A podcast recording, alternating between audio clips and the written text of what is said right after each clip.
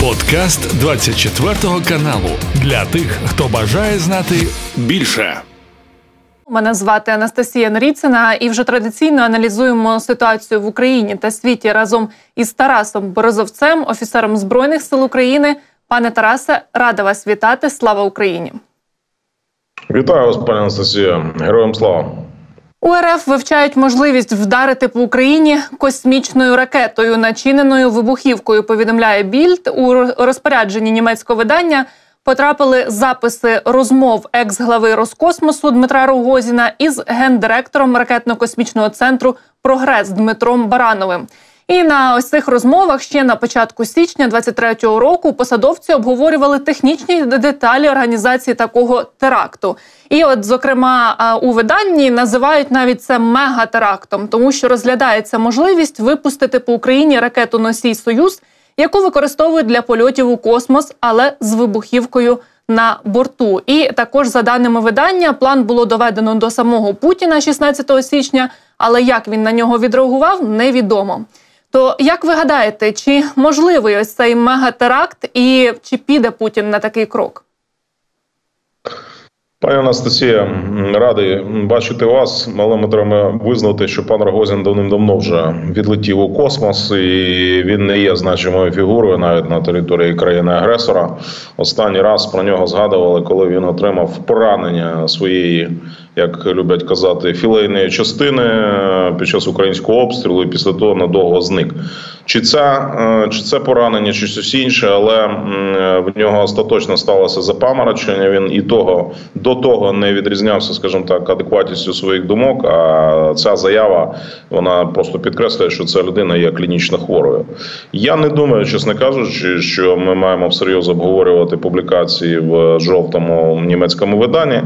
Тим більше, що е, наші західні партнери і наша розвідка, яким ми справді маємо довіряти, неодноразово стверджували, що можливість е, ядерного розвитку сценарію війни в Україні є вкла- вкрай мало ймовірною. Тому е, не бачу сенсу, чесно кажучи, витрачати на е, подібні шизофренічні сентенції. От, ну, безперечно, ми маємо тримати в голові, що ми маємо справу з військовими злочинцями, але чи є вони психічно хворими, це більше питання до спеціалістів. Треба говорити в першу чергу, що пан Рогозін не належить до числа військово-політичного керівництва Росії, яке може ухвалювати ідеї. Це лише спосіб нагадати про себе, в тому числі, в першу чергу, на самій Росії, тому що там триває боротьба політична, він намагається вибирати собі місце, в тому числі такими екстравагантними заявами. Знаєте, що ще цікаво, що начебто один із можливих ризиків, ну, коли обговорювалися, що ця ракета може впасти на території Росії, то було би добре, якби вони дійсно так і зробили, і саме так і сталося, як вони тут обговорювали у своїх розмовах. А загалом, якщо говорити про обстріли нашої території, очевидно, що окупанти не відмовляються від енергетичного терору, і напередодні обстріляли одну із теплоелектростанцій, є серйозні пошкодження, обладнання підприємства. – А як ви гадаєте, чому вони зараз відтягують із цими масованими обстрілами? І як можете прокоментувати ось цю інформацію про нові безпілотники, які складаються, по суті, з палок? Я маю на увазі, що там мотори купляють на Аліекспресі по сімнадцять тисяч гривень. Росія має на сьогоднішній день власні можливості виробництва дронів, в тому числі і кустарним способом. Я не бачу тут, чесно кажучи, приводу для іронії, тому що навіть якщо воно зроблено кустарним способом, там спалок, що завгодно, але якщо воно літає, воно може досягти мети, ставитись до цього потрібно вкрай серйозно.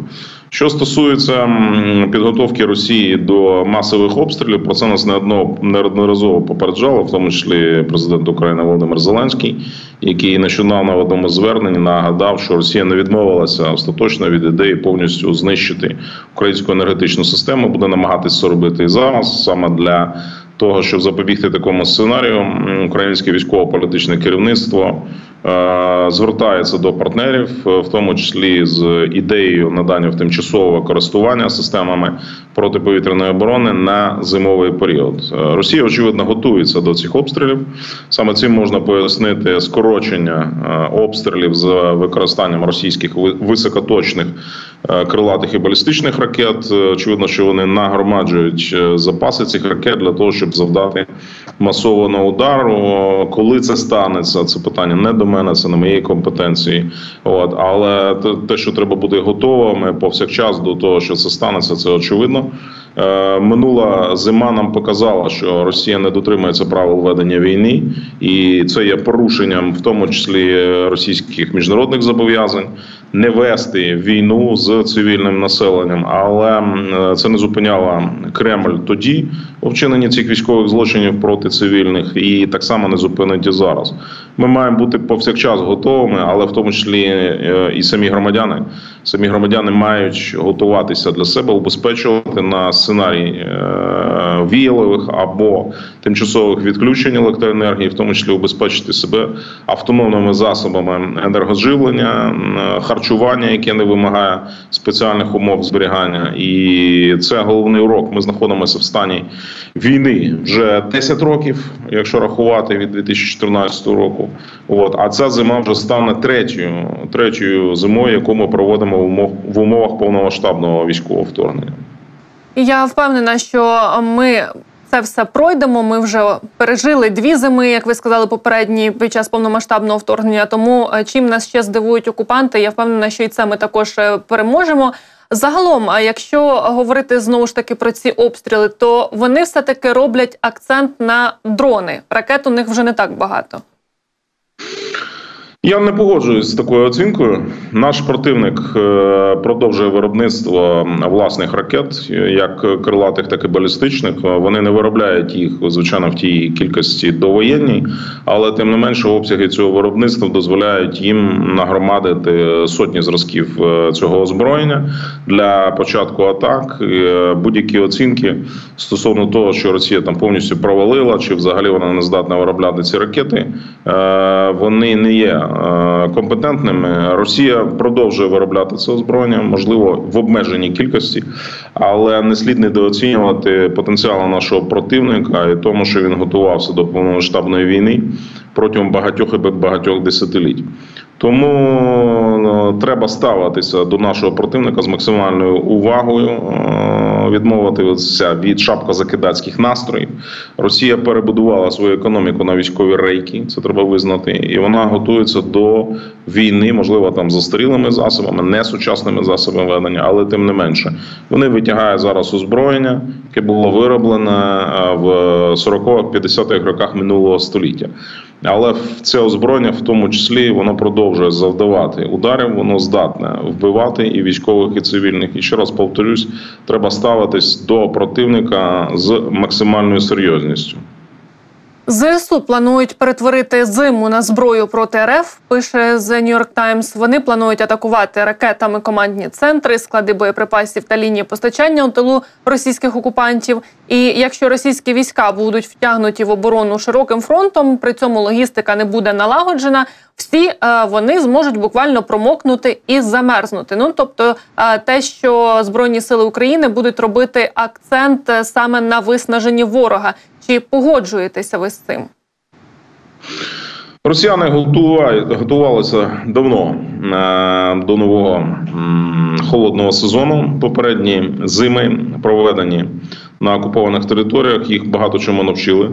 Вони не тільки будували довготривалі інженерні споруди, які їм дозволяють перезимувати в, ці, в цих умовах, вони так само закуповували і виробляли на своїй території значну частину зимового обмундирування. Так, його все ще недостатньо, так вони відчувають певний брак. Попередні дві зими були для них насправді катастрофічними, які супроводжувалися великою кількістю смертей, обморожень. І це завдання для них досі все ще не виконано. Ми цим можемо про це судити за їхніми ж власними провоєнними зет-пабліками і телеграм-каналами. Але вони намагаються цю ситуацію безперечно виправити, в тому числі за рахунок державного замовлення.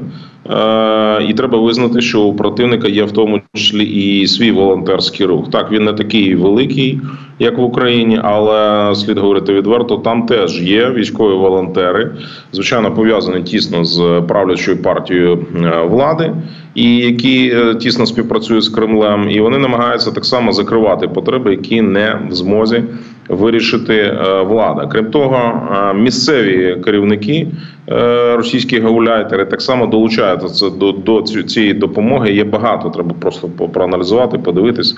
Як мінімум сотні програм, які реалізовуються під орудою місцевих органів самоврядування і російських суб'єктів федерації, коли кожна республіка чи кожна область допомагає тим підрозділам, які формувалися і відправлялися на злочинну війну в Україні з їхньої території.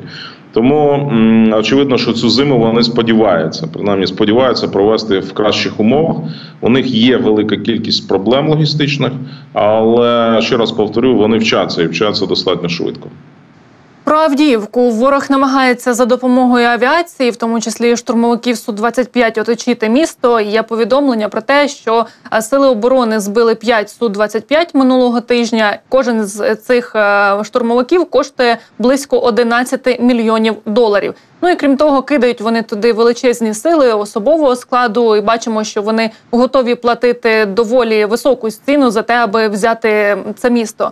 Чому ворог готовий втрачати такі цінні штурмовики?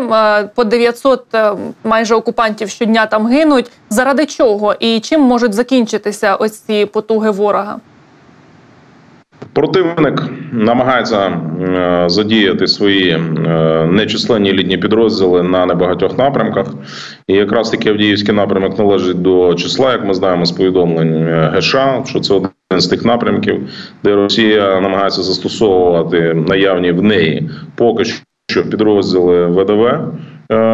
Вони діють на цьому напрямку і діють часто безрозсудно. Ми бачили і повідомлення, і відео, коли здійснюються суїцидальні атаки. Велика кількість бронетехніки просто посеред білого дня намагається атакувати наші позиції, заскочити, впригнути в буквальному сенсі в наші ВОПи, РОПи, наші окопи. Вони намагаються на швидкості проскочити позиції наших захисників. Їм це не вдається, але вони продовжують ці атаки і надалі. Чому так відбувається? На жаль, наш противник не цінує ні чуже, ні тим більше власне життя. У них таке ставлення до життя і смерті. Треба сказати, що це є в природі, в природі цього населення, народонаселення, яке населяє Російську Федерацію. Їх не можна називати народом, безперечно, єдиним. Але ця маса, маса народів використовує абсолютно, скажімо так, варварські методи при, при, примусу до виконання цих бойових завдач. В тому числі і розстріли, в тому числі тілесні показання, скажімо так, покарання проти власних військовослужбовців, що ми спостерігаємо, в тому числі по їхніх роликах. Зараз почастішали випадки записування відеозвернень від сімей російських військовослужбовців, які скаржаться на вбивство їхніх рідних, застосування до них тортур, інших засобів примусу через те, що вони неякісно виконували наказ або взагалі відмовлялися це робити. І тому головне, що їх жене вперед, здебільшого це страх. Страх бути покаліченим, страх бути убитим, страх просто зникнути так, що твої близькі ніколи не знайдуть навіть твоєї могили. І це, по суті, є головною причиною. Знову, знову ж таки, страх і паніка, як не парадоксально, вони йдуть рука об руку. І це є їхньою основою, їхньої мотивації, чому вони продовжують іти і вмирати. Окупанти вже на своїх зет-каналах кричать, що начебто контролюють Авдіївський терикон, але насправді він знаходиться у сірій зоні і закріпитися їм там не вдається. А чи можна сказати, що російські окупанти, по суті, потрапили у такий собі вогневий мішок в низині, і ми їх контролюємо вогнем? Давайте говорити, скажімо так, загалом. Авдіївський укрепрайон будувався протягом кількох років, він зміцнювався, і ті підрозділи, які знаходяться там, вони дуже добре знаються на місцевості, вони знають, як організувати оборонні наступальні дії на даному плацдармі, і те, що росіянам не вдається протягом багатьох років захопити цей укрепрайон, є яскравим свідченням і професіоналізму українських сил оборони, і тим, що ці позиції є дуже надійними. Тому загалом ми продовжуємо надійно контролювати цей Авдіївський район, намагання Росії його захопити, оточити, знищити. Вони розбиваються про професіоналізм і стійкість українських воїнів на даному напрямку. Головне завдання росіян, зрозуміло, замкнути кільце. Це, але воно не реалізовується, воно не здатне реалізовувати, тому що ми маємо достатньо засобів ураження, достатньо кваліфікованих і мотивованих підрозділів, які діють на даному і на інших напрямках. От. Але, звичайно, слід бути уважними, розуміти, що противник буде намагатися закінчити цю операцію для себе до настання таких серйозних дощів, які завадять пересуванню швидкому їхньої бронетехніки. По суті, це є єдине їхнє сподівання. От таким чином, скажімо так, швидкими кавалерійськими атаками намагатися захопити наші позиції. Коли вже почнуться серйозні дощі, це буде просто фізично неможливо здійснити, і тому вони будуть змушені зробити паузу до настання зимових холодів. Речник сто десятої бригади говорить, що окупанти почали рити тунелі у напрямку Авдіївки і копають вони ближче до наших позицій, по-перше, з метою маскування, а по-друге, аби десь виринути ближче до наших позицій несподівано. Наскільки ось такий метод, так, тактика з боку росіян, вона ефективна у плані просування? Не готовий коментувати, тому що ті чи інші, скажімо так, аспекти ведення їхньої тактики все-таки належать до речників, які діють на даному Таврійському напрямку. Давайте тоді поговоримо про Куп'янськ, тому що, знову ж таки, не полишають спроб окупанти і там атакувати. І, за словами Сирського, через залізничну станцію Куп'янськ-Вузловий російські війська здійснювали перекидання резервів на українську територію. А зараз те, що там відбувається, це, ем, це є якоюсь спробою, можливо, відволікати наші війська? Чи вони справді зосереджені на тому, аби відновити контроль над Куп'янськом вузловим, а потім і над самим містом Куп'янськ? Знову ж таки, аспекти ведення противником тих чи інших наступальних операцій, бо, як це нещодавно говорив Володимир Путін, активної оборони, вони мають коментуватися, скажімо так, вищим військовим командуванням, тому що Росія може і проводити і реальні наступальні операції з метою захоплення тих чи інших плацдармів, і операції з відволікання.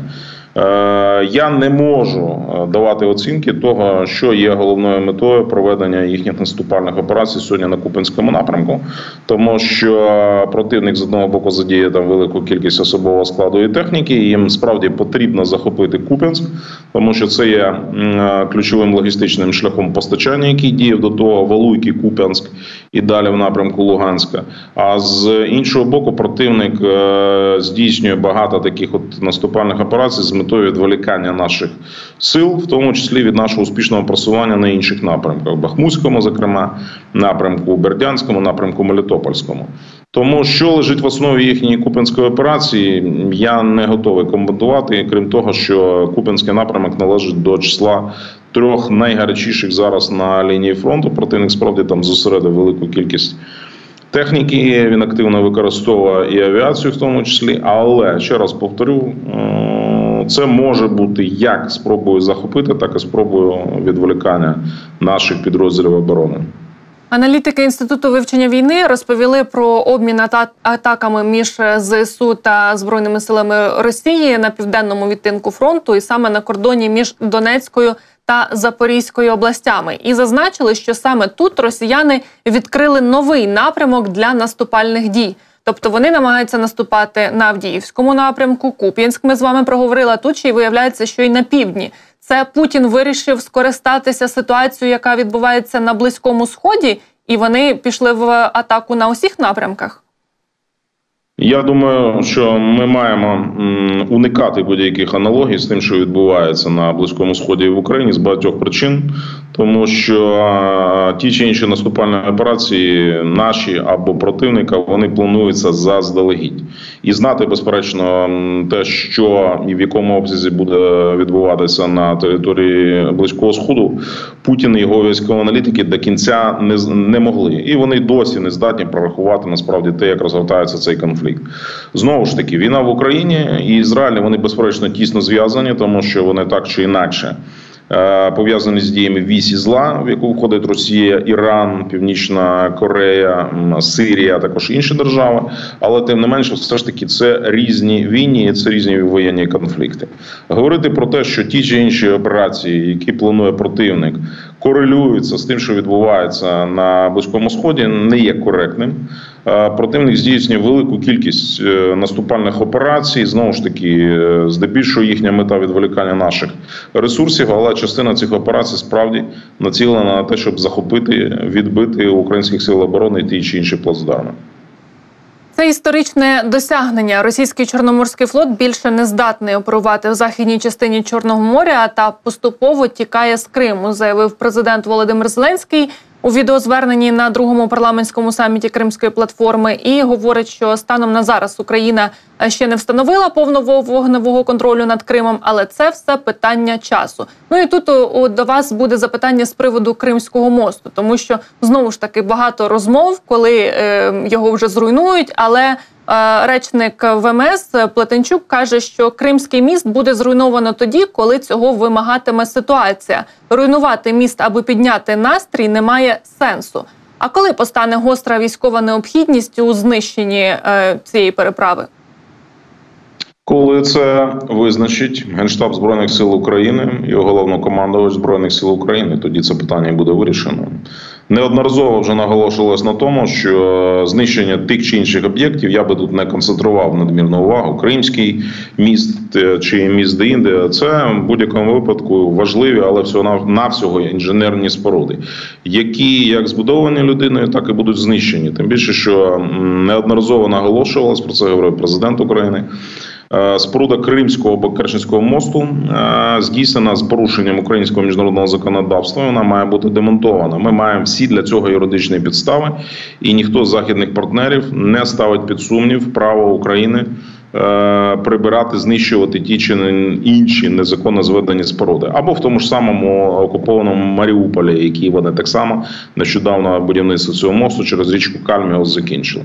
Тому в той момент, коли вирішить українське військово-політичне керівництво, що настав час знищувати Кримський міст, він не буде прибраний. У нас є достатньо засобів ураження, у нас є достатньо підготовлених підрозділів, які будуть здатні виконати це завдання.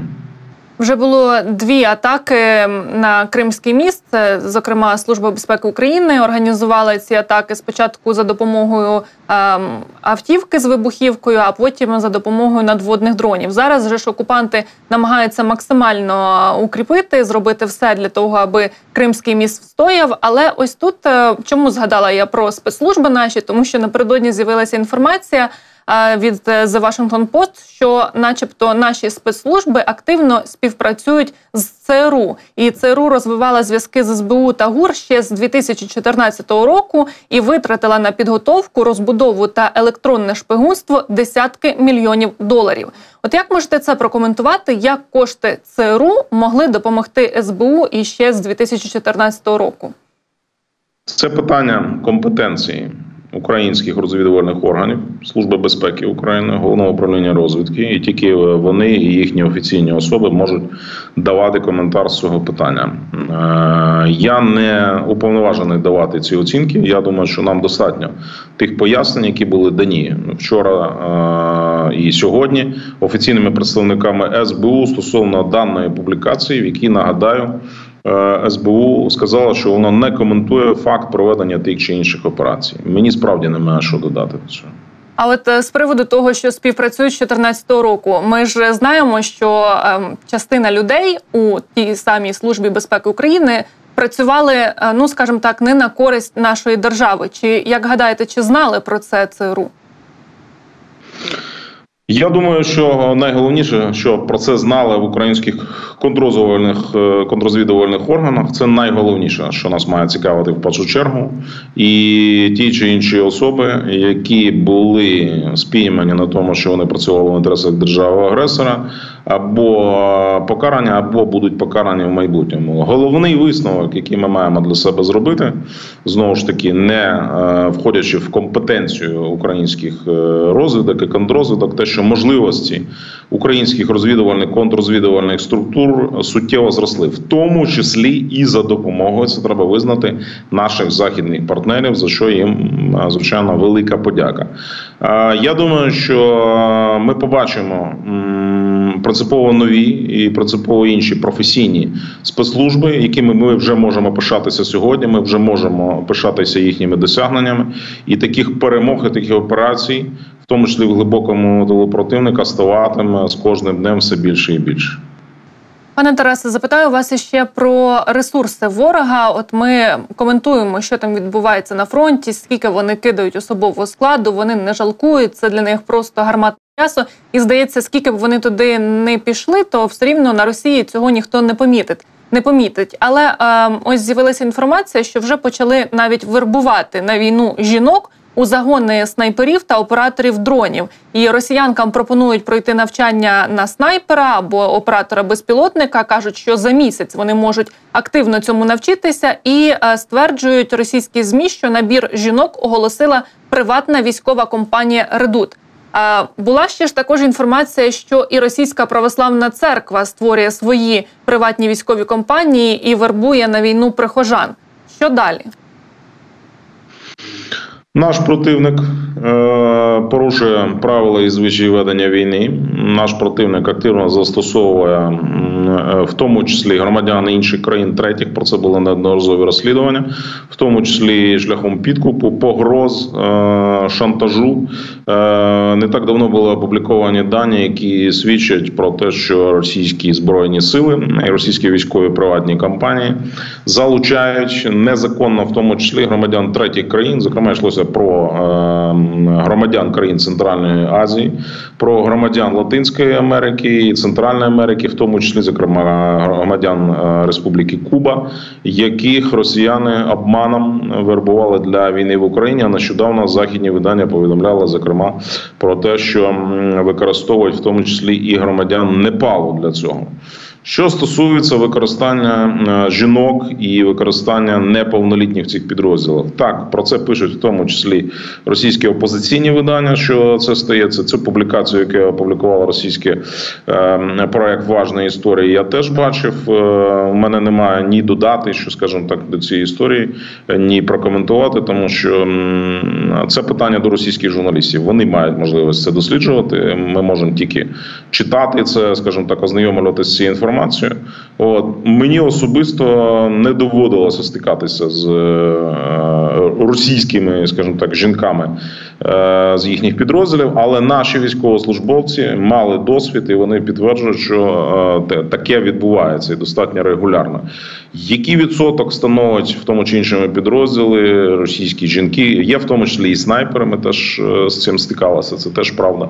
Який відсоток вони становлять, ми не знаємо. Чи їх буде залучати більше, цілком можливо, що це буде відбуватися, тому що вони відчувають брак кваліфікованих військовослужбовців, і тому активне застосування, як про це писав даний проект «Важної історії», для роботи операторами дронів і для снайперами цілком можливо буде відбуватися. В будь-якому випадку це питання для українських спецслужб, які мають цю ситуацію відслідковувати, певно, вони це роблять, фіксувати, в тому числі для міжнародних судів. Для нас немає значення, хто вчинив ті чи інші воєнні злочини. Чоловіки, жінки, тому що перед законом вони абсолютно є всі рівними. Тут є певні етичні аспекти, безперечно, от, використання тих чи інших, скажімо так, категорій громадян. От, крім того, що за певною інформацією вони примусово можуть використовувати в тому числі і неповнолітніх. Але ця інформація, безперечно, що вона вимагає уточнення. Було ще одне розслідування про те, що ось цю ПВК «Редут» начебто контролюють російські спецслужби, і е, деякі із е, працівників ГРУ, вони і є учасниками цієї ПВК, і крім того, так само контролюють і ось цю е, ПВК РПЦ, також е, співробітники спецслужб РФ. Чи можна припустити, що, до прикладу, ось ці ПВК, які контролюються спецслужбами РФ, вони потім, не знаю, в далекому, а можливо і недалекому майбутньому підуть проти ПВК Міністерства оборони РФ? Не готовий це коментувати, тому що після заколоту ПВК Вагнера на Росії насправді можливо все. І, умовно кажучи, те, що сталося один раз, може повторитися і другий. Ну, будемо сподіватися, що, можливо, ж вони таки об'єднаються та розпочнеться знову у них цей жабогадюкінг. Ще з приводу озброєння, тому що багато розмов про Ізраїль та Україну і про те, що у Сполучених Штатів Америки не вистачить озброєння для нашої держави. У Пентагоні підтвердили спроможність одночасно забезпечити зброєю Україну і Ізраїль. Потреби обох держав містять не так багато спільних позицій, сказав речник Пентагону Патрік Райдер, але серед них є сто п'ятдесят п'ять міліметрові снаряди. І за «Нью-Йорк Таймс» напередодні писали, що от саме десятки тисяч цих артилерійських снарядів, обіцяних Україні, їх перенаправляють до Ізраїлю. Нам взагалі варто перейматися з приводу допомоги? Чи все-таки дійсно всього вистачить і це ніяк не позначиться на фронті? Ми можемо коментувати тільки офіційні джерела, оскільки публікації ЗМІ не є публікацією офіційних джерел. Вони не можуть виступати достатньо достовірними для того, щоб робити ті чи інші висновки. Я можу тільки послатися на слова президента США Джо Байдена, в яких він зазначив, що Сполученим Штатам вистачить можливостей, вистачить фінансів для того, щоб одночасно підтримувати і Україну, і Ізраїль. Ми маємо довіряти нашим партнерам. А як зараз на фронті? Чи є у нас запаси американської зброї і європейської? Чи відчувається те, що ну, нам, в принципі, достатньо? Ми не коментуємо питання наявності чи достатності тих чи інших видів озброєнь. Тому що це є компетенція Міністерства оборони, і тільки вони можуть давати відповідні коментарі. Зрозуміло. Пане Тарасе, вам дуже дякую за інформацію і дякую за те, що долучилися до нашого ефіру. Бажаю вам гарного дня і нагадаю, що Тарас Березовець, офіцер Збройних сил України, був із нами на зв'язку. Це був подкаст для тих, хто бажає знати більше. Підписуйся на двадцять четвертий канал у Spotify, Apple Podcast і Google Podcast.